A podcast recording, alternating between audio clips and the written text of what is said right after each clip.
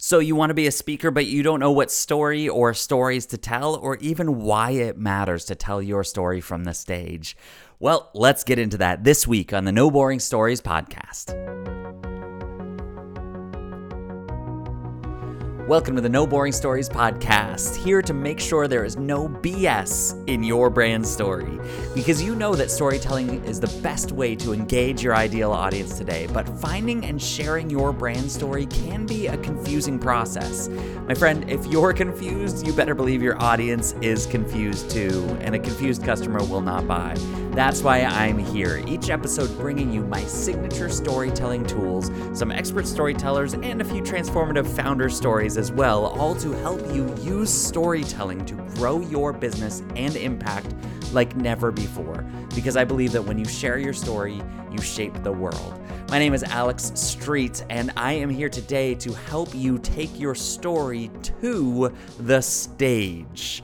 Yes, the stage is like my first love. And whenever somebody comes to me and says they need help to get ready for a speaking opportunity, for a gig in front of an audience, I just light up because this is where I really like geek out, as in the performance aspect of this. But even today, we're going to go back a little bit and talk about like, why would you even want, why does it even matter to bring your story to the stage? And then in the next episode, we're going to talk about how to actually do that. What are you really looking for? So let's talk today about why this matters. Why does storytelling stand out so much? And why should you focus on being a better storyteller, a standout storyteller from the stage. Now, the stage specifically that we're talking about is, I mean, you could talk about like, you know, in front of a group on Zoom. Sure, we all adjusted to that this year and found ways to make that work. But we're really talking about like a stage, you know, a platform eight inches off the ground with some dim spotlights shining on you in a room full of people. Whatever the conference is, whether it's 10,000 people or it's 100 people or it's 10 people, when you are standing up and they are sitting down and they are paying attention to you, you're on the stage. So, what do you bring to them? And more importantly, why should you first focus on bringing them a story? To captivate them? Well, look, I want to draw you back to my story, my upbringing, why I lean into this so deeply in my life. Because I, of course, grew up in the theater. I grew up following my mom's footsteps. She was an actress all her life. She moved from London to Toronto at 20 years old to pursue a life of acting. She moved out of the house at 16 to go to drama school in England, drama school, and elocution lessons. And she became this phenomenal actress. And by the time I came to know her, as I was born out of her. That's weird. That I uh, really only knew her to be uh, to be a fan of the stage, and then I saw her pursue this again when I became like ten years old, 20, 11, 12. I I grew up going to stay with her on the weekends. My parents split, and I would go and spend the weekend with her. And then she would take us to the theater that she was performing at. And I would sit backstage at my my my when I was really engaged, when I really wanted to, I would go and I would sit backstage and I would listen to the actors working on stage and I would watch them preparing backstage. And I would sit there before the show when it's kind of the quiet before the storm when they're all just sitting around doing crosswords and whatever. And then you hear the audience this the hum of the audience come in and sit in the auditorium. And then occasionally I would actually peek through and look at people and and think about where they came from and watch if they were enjoying but my very favorite part was when I would hear my mom go out on stage and deliver a line and the audience would react. I mean, that's when I was hooked. When I heard the audience laugh or react to something that my mom said, I thought, this is freaking magical. She's like transforming them. She's connecting with like 150 people here. How is this possible? What is this sorcery and how do I get involved in it? And so I wanted to pursue that because I wanted to have that effect on people. And I tried that for you know 15 years then. And and then I kept going that way and becoming a speaker and trying different ways to act but wasn't really finding that success. And then I remember speaking to my mom. It was just a few days before she passed away. And I had this conversation with her. I just wanted to know like what did she love? Because I have all my own memories around the theater and what I loved about it, but I wanted to know from the master herself what did she love about this career as an actress? And she looked at me and she was, you know, again, it was a few days before she passed. And so she was in the hospital. She was weak, but with whatever energy she had, she had these big brown eyes. And she looked at me with almost this like intensity that, you know, these are, these are going to be important words.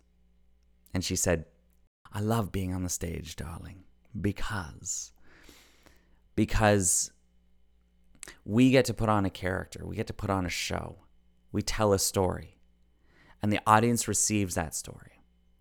But then they leave the theater and they take something with them. And if I can give them an experience, she said, that changes their emotion, that makes them more joyful, that entertains them, then they will leave here with that emotion and bring that to their family. Essentially, she said, We tell stories so that the audience receives it and then their lives change outside of our interaction. I do something here to change you so that you go and change your world far beyond my reach. Are you with me? That's the impact of storytelling that I could do something here that will shift your emotions, that will shift your emotional state, that will create such a, a change in your life that you go back to your family, to your work, to your situation, your world that I might not ever touch, but you will bring that transform feeling, that transformation into your world and then maybe have an impact on others. That would be the greatest hope is that I change you so that you change others. And that's what we're a part of here. That's the power of storytelling. Stories are the greatest tool that we have to spark an emotional change within an audience. And so if you're getting on stage, you better believe that your story matters because you can show up there and now you're not just passing on information, but you're making an impact.